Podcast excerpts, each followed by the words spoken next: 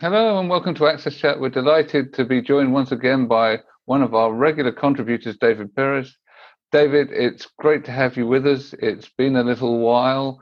Um, how are you doing with lockdown and and and how is life for you in in Latin America right now? Well, thank you, thank you. It's a pleasure to be here. And well, in general, I've been trying to stay sane. I think, like everyone else, trying to to stay home as much as possible. But it's it, ha- it it's not easy for for for me actually because I'm I'm very used to seeing a lot of people getting together with my family and that sort of thing. Well, you can do for a while, but you you you sort of need to to see people to get together in video is just not enough so well I, i'm not going to say that i'm bad because i know that i'm i'm very very good in the position that I'm in compared to a lot of other people, but I'm I'm struggling, and I think like everyone else around the world. Yeah, yeah. So, uh, I mean, there's a few of us have tipped over the edge already. I think with the the, need to see uh, people. Um, it's it's one thing to be comfortable, but it, that that human contact is something that we all really need and, and, and, and are missing right now. And I know we were talking off air about the the indefinite time and, and, and actually yeah, if you have a finite amount of time, you can probably cope, but it's that lack of certainty about when things are going to change and how they're going to change that I think is is unsettling for everyone right now. Um, but uh, but aside from sort of personal circumstances, what are the things you're you're, you're seeing in, in, in the communities when you are allowed out of out of doors? Well, How are things? Things are very different depending on, on each country. Well, as, as you guys know, Latin America is composed by 20 countries, and mm-hmm. each one has a different government, and each government has had different reactions to what COVID is and yes. what to do with COVID. So, for example, here in Costa Rica, we were able to actually get it very controlled until about two weeks ago when people from Nicaragua who didn't take any action started coming into Costa Rica because they wanted to be treated to to to have healthcare. So our northern frontier or border right now is actually crowded with COVID cases. It's happening in Costa Rica. I know it's happening across Latin America because I think it was two days ago, I saw an article from the Scientific American stating that we are the new epicenter of the pandemic in Latin America, with 1.5 million cases confirmed and 70,000 deaths. 70,000. Is wow. that in Costa Rica or is that in no, Latin, Latin America? America okay, whole. cool. Thank you. Thank you. I was going to say we've we've got 40, we've had something like forty one thousand deaths in the UK, which is you know, uh, a position of leadership that I wish we weren't in. Mm-hmm. Um, it's not the things. Yeah, You're, yeah, yeah, yeah. Yeah, we're number one. Oh, that's bad. Yeah, it's yeah, bad yeah. though. Yeah, so, yeah. but but but it, it, yeah. In, in all seriousness, it's uh, it's it's significant numbers, and we wonder how much has been underreported as well because uh, we were talking off air about what's going on in in in Brazil um, and what's happening with the you know the the indigenous populations in in Amazonia uh, that that are you know significantly imperiled by by what's going on right now. And there's an awful lot that's going on that that is being used politically as well. So there are there are sort of underrepresented and underprotected groups that um, that are being used as pawns in the middle of some of this right yeah. now. It's it's it's a it's a pretty sad thing to see. Deborah, I know you've got a question. Uh, well, I, I, am I'm, I'm curious to get an update, um, certainly from Antonio, on how Portugal's going, and and also hear from you um, about you know how it's going in the UK. But I, I also am curious after we do that. Um, I, am curious how things really have gone for everybody, but you know certainly from the Latin America lens. Um, one thing that we saw when everybody started sheltering at home in the United States is the lack of access and how much it hurt, you know, us trying to train our children, educate our children, do our works. You know, we certainly have been nagging and suing and trying to get everybody to be accessible for many years. But then when everybody went home, we also are seeing a record record number of Americans actually um, self-identifying as being a person with a disability the first time ever. So the corporate, the employers are confused, not exactly sure what to do because they they didn't prepare. They didn't prepare. And um, so I, would i would be curious how everything's and of course everybody knows how things are going in the us not well. And the misinformation we're you know even though we're starting to slowly open back up we feel as I and I'm not alone. Many Americans feel like we've been lied to so much by the government and the fake news and the we we don't even know where the misinformation is coming from that people are afraid to start going out. So we're at what's co- what we're considering level two and little openings and stuff going on. But most people are just staying put. And actually, I know friends that are resigning from jobs that are telling them they have to come back. Uh, so there's just really interesting things happening that I certainly wouldn't have predicted. So uh, I want to ask that question to David, and but I was hoping that maybe Antonio and Neil y'all would answer it. Yeah. Uh, I, I know that the states are not doing well, but there's also the fact that the states have a lot of money. So they, they can put money wherever it it needs to be. In Latin America, we have impoverished governments. It's it's it's a fact. We we don't have enough money to do just a subsidy. But even when it's tried, it's not able to get to the people that actually need it because there's no numbers. Like El Salvador tried to to subsidize people staying at home, but they were not able to get them the money because they didn't have a census. So they didn't know who was where or how to get them the money without making people go to one single place all at the same time and getting them all spreading the COVID. So that that the problem of COVID in Latin America is exacerbated by poverty, and there's 30% of our population in Latin America is living in poverty. And how are you going to ask people that need to go out to get food to stay home for extended periods of time? It's absolutely impossible. And add to that that they don't have access to the internet. They, in some places, don't have access to water how are they going to do hand sanitizing, social distancing, and all of those things that, that are taken from for granted in many places it, are, are just not a possibility in in in, a, in every country in Latin America. There's a place where you can point to that is now suffering because of their impoverished situation. So, so yeah, things things are bleak because as, as I as I mentioned before, we are the new epicenter of the pandemic, and that's exacerbated by the fact that we are we're impoverished uh, in, in general and our governments are not prepared in any way shape or form to treat any pandemic. They haven't been able to control dengue for decades. So th- this is going to take time and it's going to take a lot of effort i think from the whole world to actually come up with a treatment or a cure for things to get back rolling in Latin America. I, I don't see it any other way. Well, um, um, Portugal is a country that lives a lot from tourism and that uh, a huge impact uh, in society uh, and in business.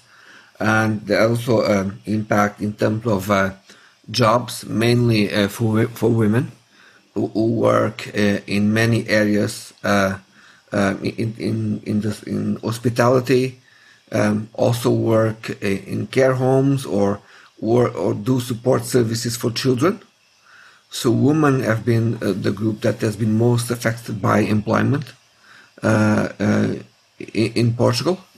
Now, um, uh, and also uh, groups of women that are particularly vulnerable because people who, who do support services for restaurants when I say you know cleaning or doing that work that is a kind of a non-permanent work they can work for, for multiple employers uh, and and they were really hit by, by that. So it, it, uh, became a very a very difficult situation. Uh, but but tourism was the one that was seriously, seriously affected. As you know, Portugal was a kind, was in a kind of a boom in terms of tourism, so there was an expectation of creating business in tourism. So there are a, a good number of stories of people who just they were just starting. Know, they just oh we're going to start a new business next week, okay, and suddenly, no way, no customers, lockdown. So they were in the expectation of. Uh, starting to get some revenue to pay the bills to cover the investment.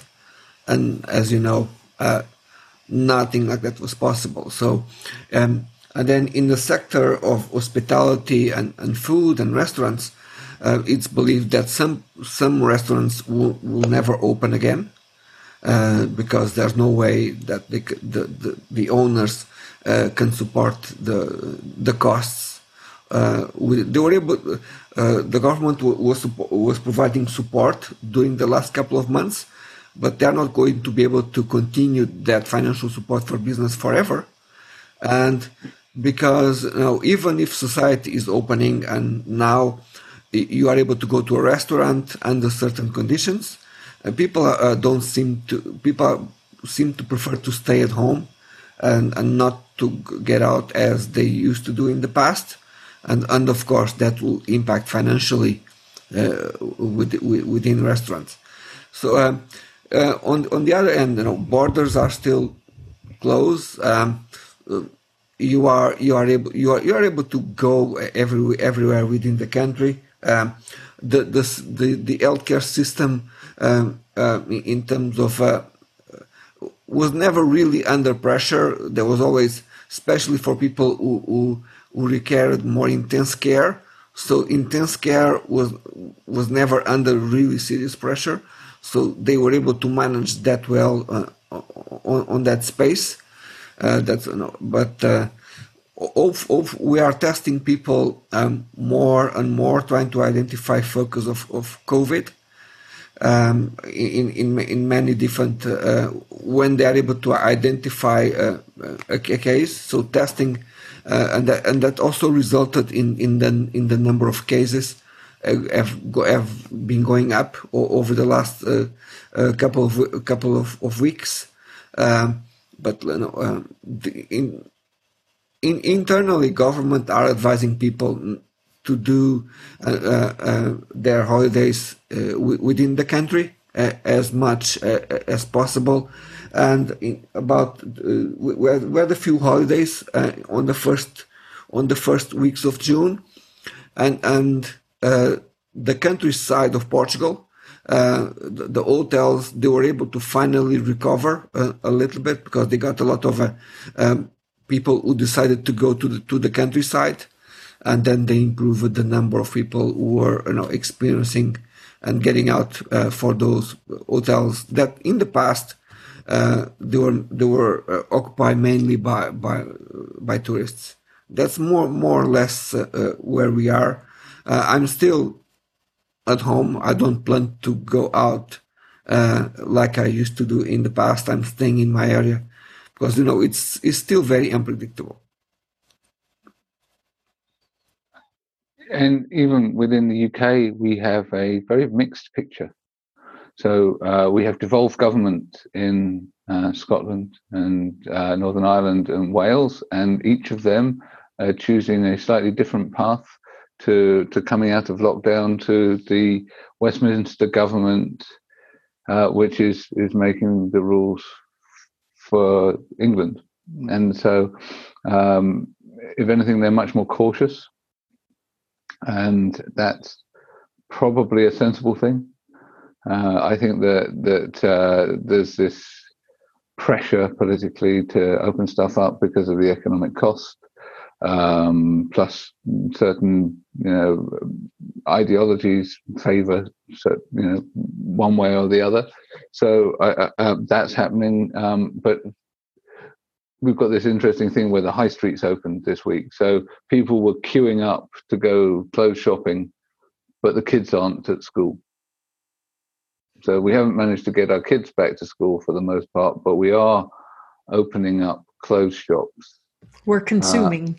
Yeah. Capitalism know, well, at all costs. Yes, absolutely. Yeah. So, um, but like Antonio says, the restaurants aren't open. They're talking about pubs and, and so on opening again soon, but some of them may never because it becomes it's not economically viable to run a business at 30 40% capacity yes. which right. is what the distancing will require um, and you either distance or you risk spreading. And so there's this whole debate about whether or not you you risk the spread or not.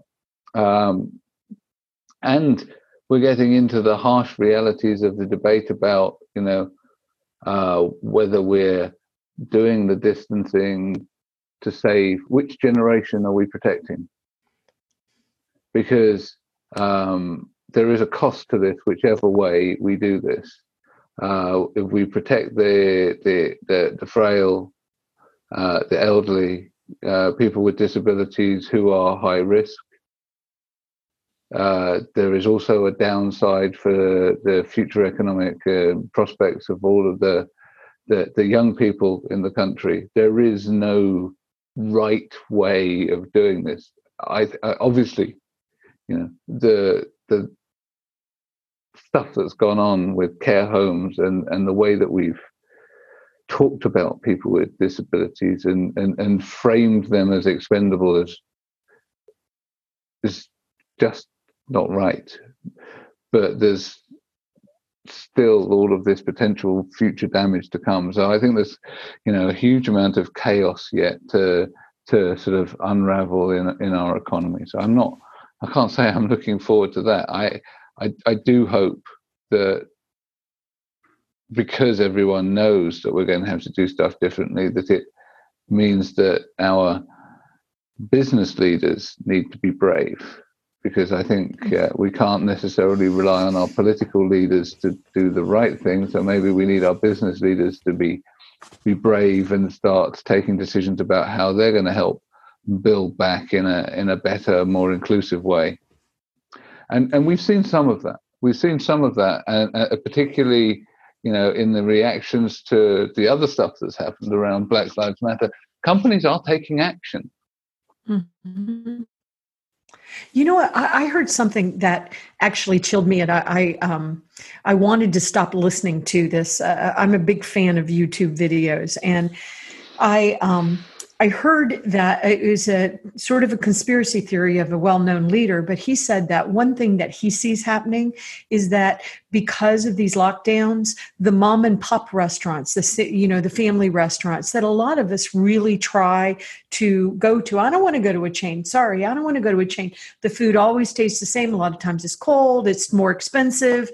I, I don't want to and i'm a fan of corporations or i'm becoming less of a fan these days but um, but what's going to happen? All of the mom and pop restaurants they're just going to get wiped out. We're expecting 60 i mean 50% of our small businesses are going to fail in the ne- in the united states in the next six months. And um, and they predict that what's going to happen they're not going to be any of these family restaurants little mom and pop restaurants which we love.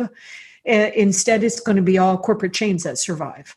And that when I heard it, it just it made me so sad. Um, I also saw a statistic that I was I was puzzled by because once again I don't know what information from any of our regular sources we can trust.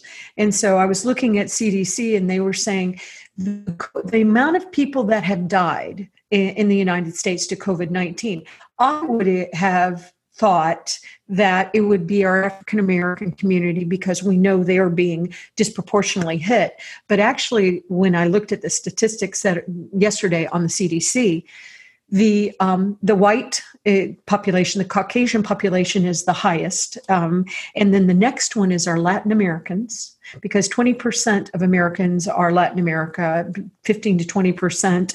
Um, and then the third one is African Americans. And not that any of these are good, and that's not looking at it. Very interesting looking at from age because they also had the age, and more of our younger people have gotten it than our older people, which maybe would give me hope that we're trying to protect our older people and people with disabilities. But I see that most of people with disabilities and elderly that have aged into disabilities, like my husband, we're taking we're taking it in our own hands to protect him. Like my son came over today, which I haven't seen in you know a while, and he was wearing a mask, and I said, Kevin, you don't need to wear a mask, and he said, Yes, I do, Mom.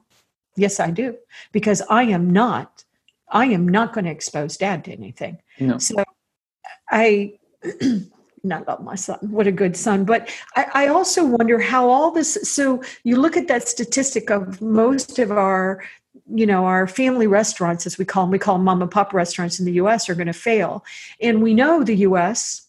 is printing money to bell. It's interesting when David was saying, you know, we're we're poor. We can, we can't just print money. And by the way, the rest of the world doesn't want the U.S. printing money either that's not but that's a whole nother thing i won't go get into.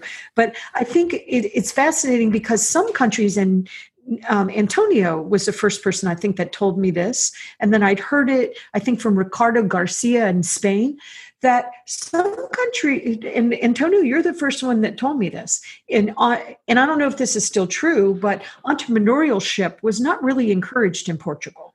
And it, you actually told me long time ago you told me that not only is it discouraged but if you do become an entrepreneur and you fail it's held against you for years.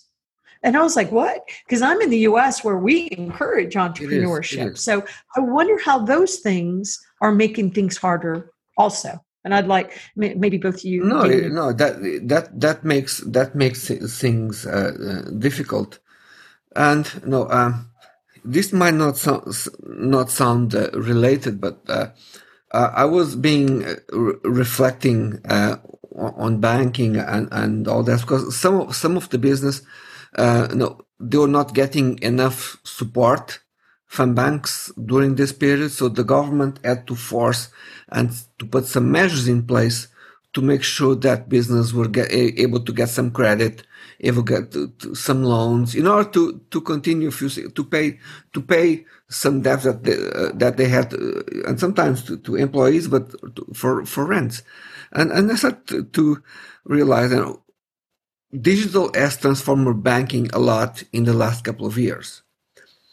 But those who are in banking today, digital is something completely new for them. This new reality of digital transactions. No, if you were if you were in university, you know, in in in the 90s, this model it was not something that you have to deal with. And then I went to look at some of the curriculums of universities uh, who are pretty much focused on finance and banking. And this new dynamics of digital and international transactions and using apps is not really something that is practiced and part of the programs. So I think we face a challenge that people who are in banking, they don't, they don't have the information, the skills, and the talent to deal with the complexities of, of finance, of, of the digital economy. And, and I see this as a, a, a big problem that affects everyone, but affects mostly uh, small business, who often are not very well understood by banks who prefer to big investments.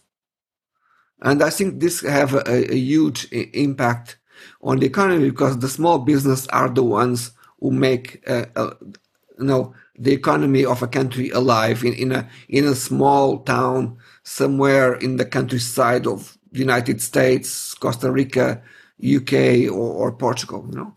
Well, I mean, we talk about all of the big corporations, but uh, the biggest contribution to our economy is is small business, and um, you know, it's these uh, you know, mom and pop businesses that that are the lifeblood of all of our economies because um, they're they're generating you know maybe one or two jobs. They're paying for themselves. They're paying for their their pensions and, and everything else. So yes, we have these large organisations, but but they're not actually what drives the bulk of our economy. It's it's it's these small businesses. Um, I take your point about the you know the the pedagogy being well behind the reality of, of how we're living our lives and doing business right now. But also when we think about small businesses, most people who have a disability who are employed are employed either as owners of small businesses or by small businesses. So if it's the small businesses that are being affected disproportionately by the economic effects of COVID, then that effect is magnified on the, the population of persons with disabilities. So we have to also think about that as an, uh, an effect of, of COVID, which is, again, you know, really, really uh, unfortunate. And we have to think about how we can you know, support those businesses. There's been the, the, the lifeblood. Yeah, absolutely. But not just that there's been a call out to you know support you know b- black and minority ethnic owned businesses you know, again we need to be supporting you know our communities businesses too and you know the intersectional you know black disabled businesses that you know again you know we we, we are an intersectional community and you know we but we need to support that and i think that we need to highlight the great things that they do, the contribution to society, and and uh, figure out ways of helping them get past this this tricky time. I mean, what's the case like in in um, in in Costa Rica right now for small businesses? How are they how are they surviving? Well, I, I don't think they, they're doing very well. The government did did take action with banks as, as they did in Portugal to to try to get banks to not not request payment for at least three months for some of the loans that they had. But Costa Rica has has been modeled economically very much like the United States. And that's a bad idea, of course, because we don't have the size or the power of the United States. But in general, what that means for small businesses is that they are highly leveraged. All of the things that they have come from loans. Mm. And that means that they are owned by banks, basically.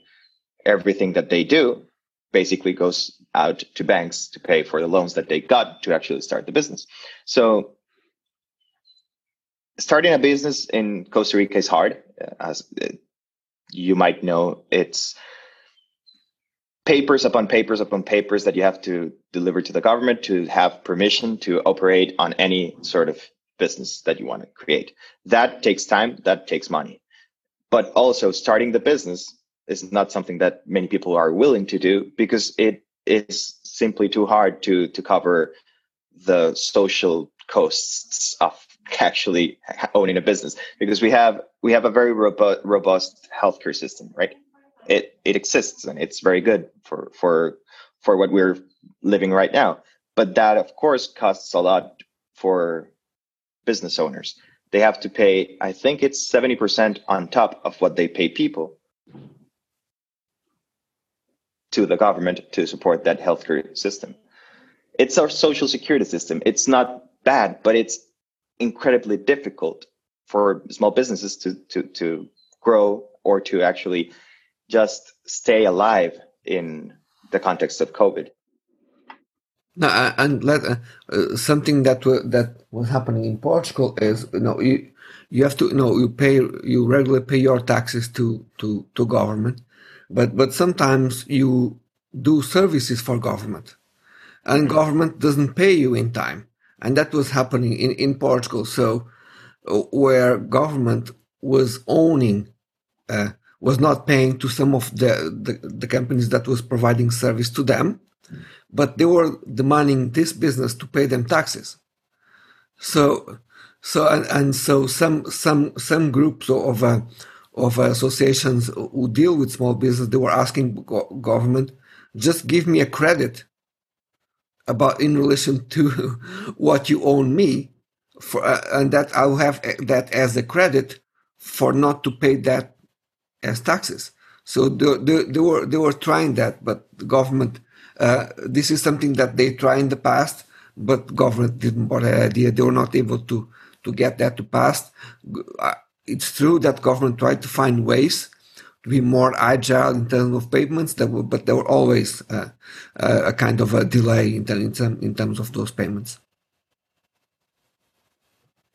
And yeah. David, David, did you find that, um, like in other countries, that people? I mean, I think it's a really good point that Neil brought up because the reality is often people with disabilities are entrepreneurs because they haven't been very welcomed in the workforce. And even though we have made some strides, I still see gigantic brands bragging about, oh, we're inclusive, and you know they've hired five people.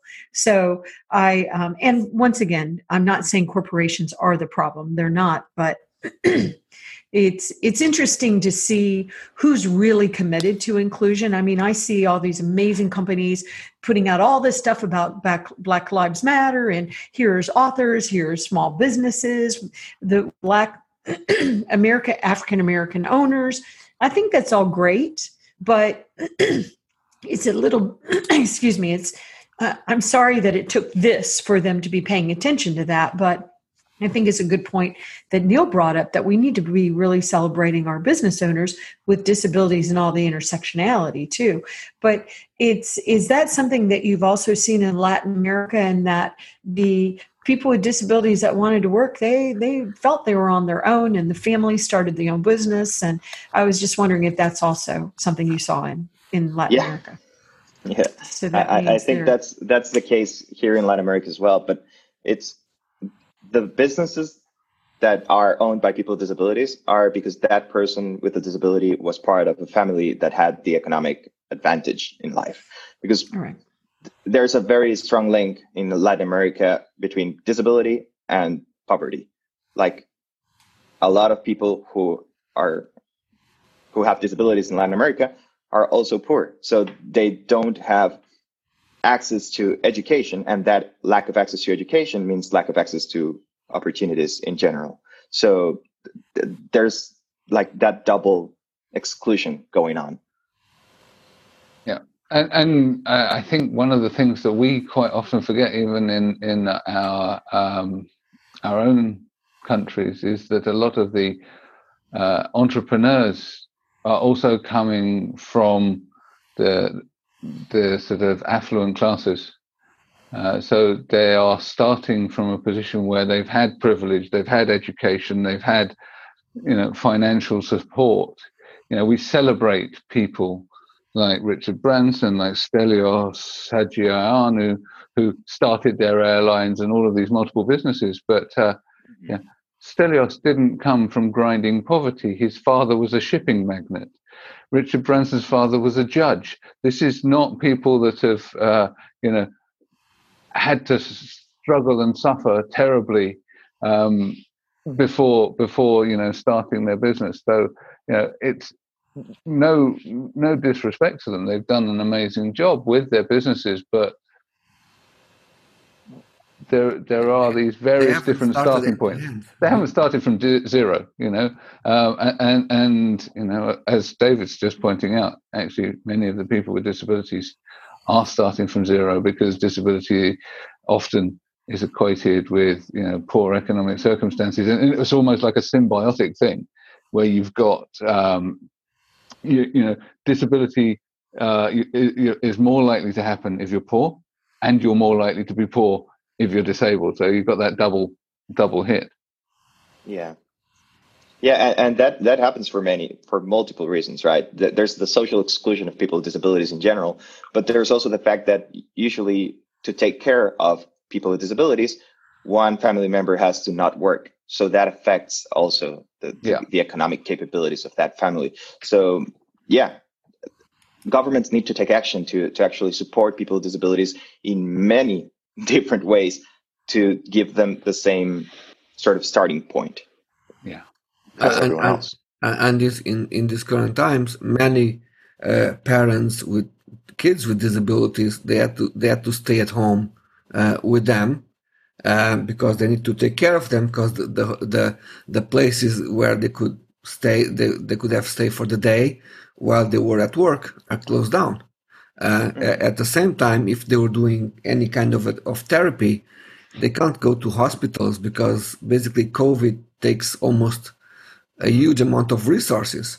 So this is something that is also happening. So if a child was on, on any kind of therapy on the last three months, there was no therapy. If you were at a kind of a urgent uh, uh, operation, that operation was not taking place because uh, the resources were were all on, COVID, and I've seen that uh, happening in, in, in Portugal in the some in the and in a number of, of situations, uh, and sometimes governments they don't really uh, they don't create measures uh, to assure the rights of people with disabilities. They just do that for the general population. They don't really look at uh, this population as okay, how can we take care or considering the dynamics that are happening now, how can we how can we find a way to minimize the impact in their lives? You know, how can you know? And I haven't seen um, any government doing that.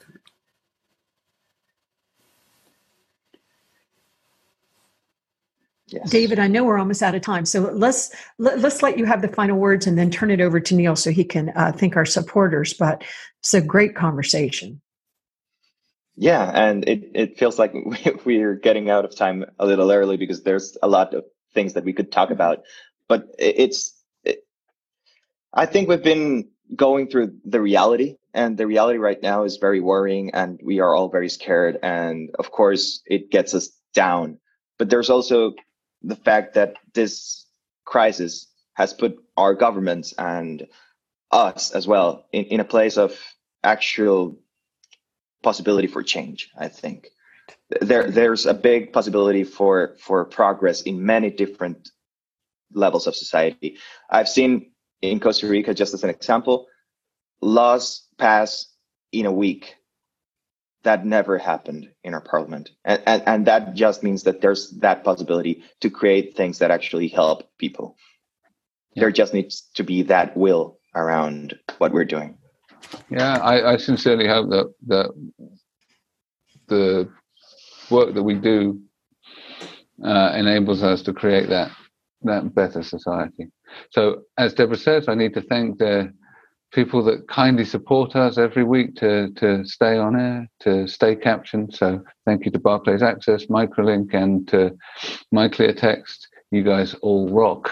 And I hope that uh, everyone will join us on Tuesday for a lively Twitter chat.